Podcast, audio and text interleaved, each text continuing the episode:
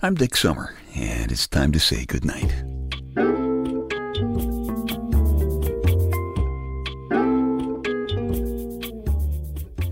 This is a quiet place to rest your head, a safe place to hide a hurting heart, a gentle place to fall.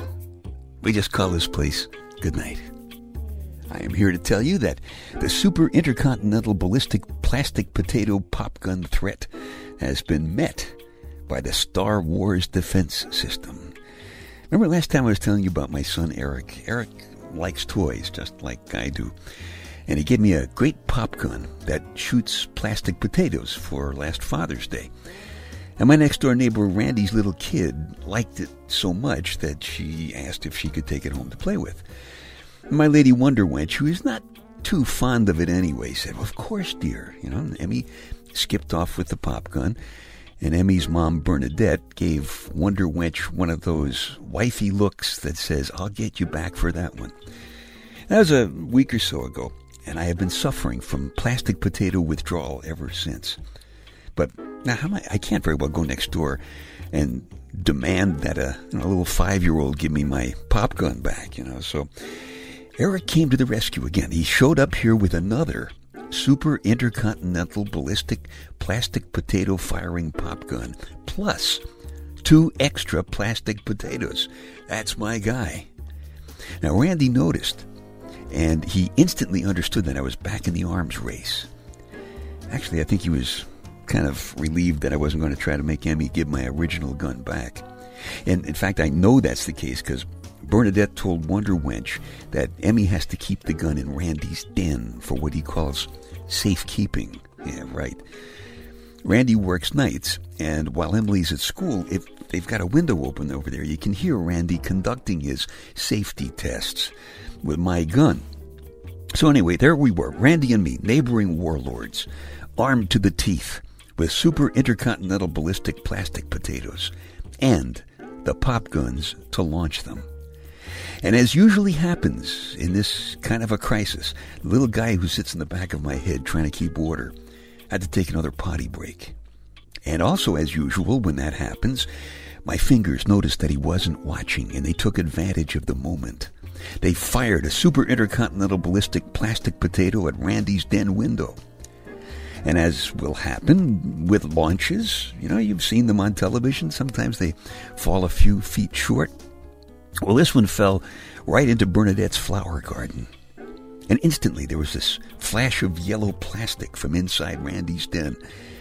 And I knew that retaliation was imminent. I, I think Randy figured that I would climb the fence to get my potato back for another try because he didn't know I had two extra plastic potatoes.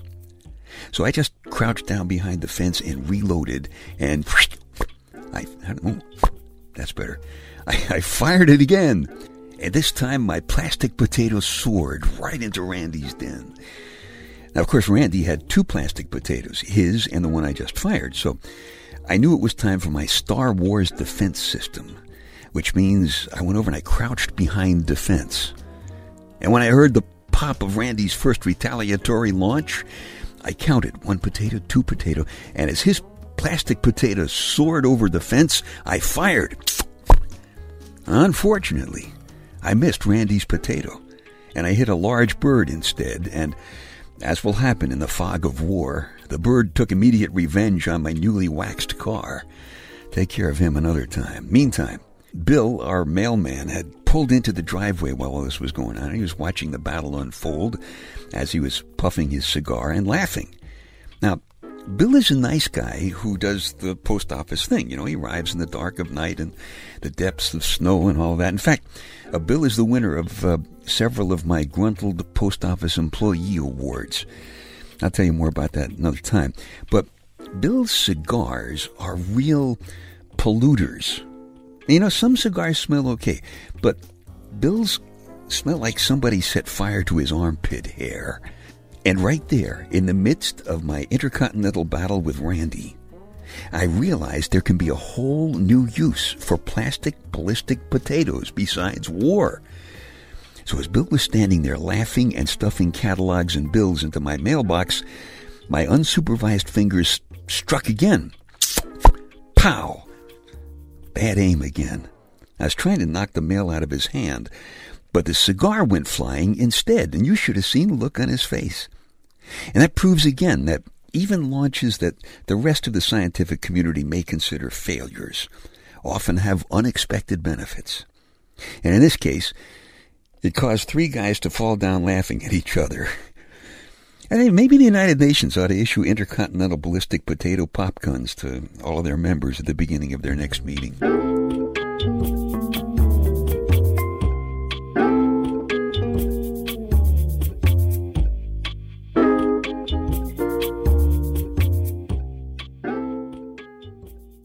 Some people send me emails and they say, well, why do you talk about such little things in these pod programs when there's so many big things going on in the world? Well, here's Summer's theory. Summer has a theory about everything. Here's theory about that.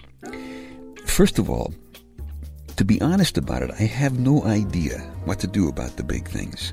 Terrorism, people who hurt kids, the economy, you know, that kind of stuff. And secondly, there are a huge number of little things and just a few big things. And when you look at it, the big things are either going to take your head off or they're not. And either way, you can't do very much about it because they're too big. But the little things, you can do something about. You know, they just keep kind of like running up your leg and getting on your back and biting you in the neck. So I think it makes a lot more sense to pay attention to them because you can do something about it. And maybe you can even make some friends with them and I have come to a time in my life when that's what I'm going to do. I am going to, on purpose, make friends with the little things. Look at it this way. If Randy and Bill and I had sat around seriously discussing the Middle East or illegal immigration, you know, whatever ideas would have come out of it, wouldn't have made the slightest difference. Not in the big world or even in our own little worlds.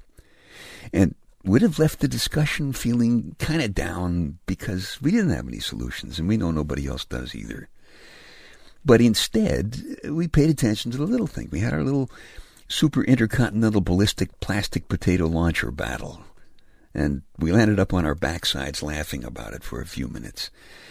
And we will again, I'm sure, as time goes along. And that's, that's why the little things that happen land up in these pod programs.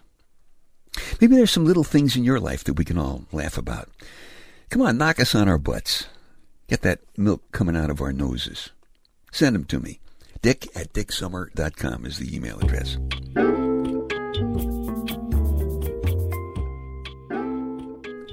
All right, time for Dick's Details. Now, these are interesting but totally unimportant things that can push the big stuff that's keeping you awake at night right out of your head so you can nod off. Did you know that if you feed a wild moose often enough, it will begin to attack anyone who doesn't feed it? Some world leaders seem to have a wild moose somewhere in their family history when you look at that. The English language has more words than any other language, about a million. And I know that's true because I have been a married man for many years and I've heard every one of them several times. Just kidding, Wonder Wench. Uh, now, here's a genuine headline. This is a real headline. Government study finds sex and pregnancy link. your, your tax dollars hard at work. Come to think about it, though, that must have been kind of an interesting study to work on. Think about this.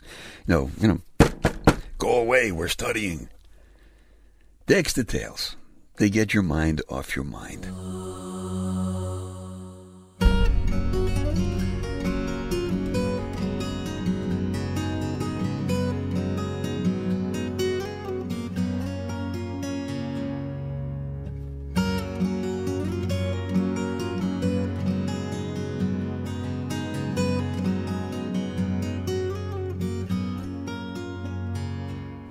Speaking of minds, men and women usually have different things on our minds. That's not quite true. Actually, most men are usually thinking about basically the same thing all the time, so it's a very good thing that we have women around to think about all the rest of the stuff. But there's a story in the Night Connections CD about a woman who was smart enough to stop thinking long enough to understand what she was feeling.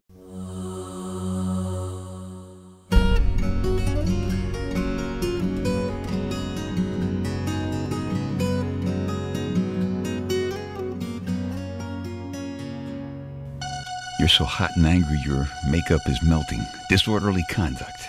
That's the charge that you're secretly planning on filing against him the next time you're in the presence of someone perhaps a little further up the food chain. Someone who might have some chance of understanding your frustration. Another woman with a husband, for example. You can't believe how a grown man can be so disorganized, so incapable, so unaware of what's going on around him. He drives like a maniac. He usually has no idea of where he is or how he's going to get where he's going. He can never find his keys, although sometimes they're in one of his hands. And most of the time he loses his glasses because he's parked them on top of his head. And right now he's rummaging through his socks drawer, looking for the invitation that has the address to the party that you're supposed to be at right now. He's just told you he's pretty sure it was for tonight. On the other hand, it might be next week. You have just spent the better part of an hour on your hair and your nails. You have on your new ruffled white poet shirt, your black velvet pants, and your brocade vest. A single, almost perfect pearl is dangling from your black silk choker ribbon. You turned down a stockbroker, an airline captain, and a TV anchorman for this man, standing there in his boxer shorts and undershirt. This uncoordinated slob who sometimes can't remember where he parked his car and right now you're asking yourself, why did you do that? And before you can answer your own question, his voice does it for you. It is a quiet, deep, breathy sound. Oh my God, he says. You are beautiful. And very slowly he lifts his hand to almost touch your face. His fingers are actually trembling. He's not extraordinarily handsome, but his body is very male muscular, confident, ready. His eyes are usually brown. Right now they're black.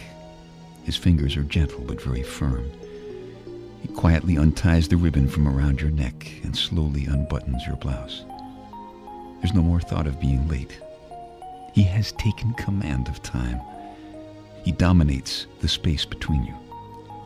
He carefully undoes your black lace with one hand, holding you very close with the other. You are a very strong woman, some would say arrogant, willful, assertive, intelligent. Right now, it just doesn't matter that all of your carefully done makeup is melting on his chest.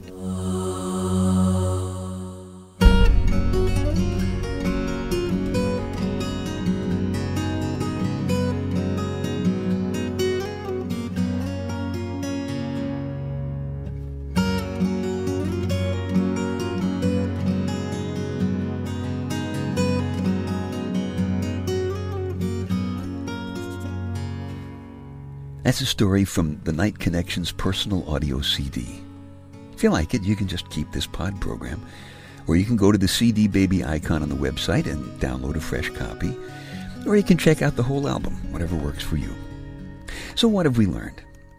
How about there's a time for being serious and there's a time for falling down on your butt laughing? Just like there's a time for a woman to put her makeup on carefully and a time to enjoy letting it melt on her guy's chest.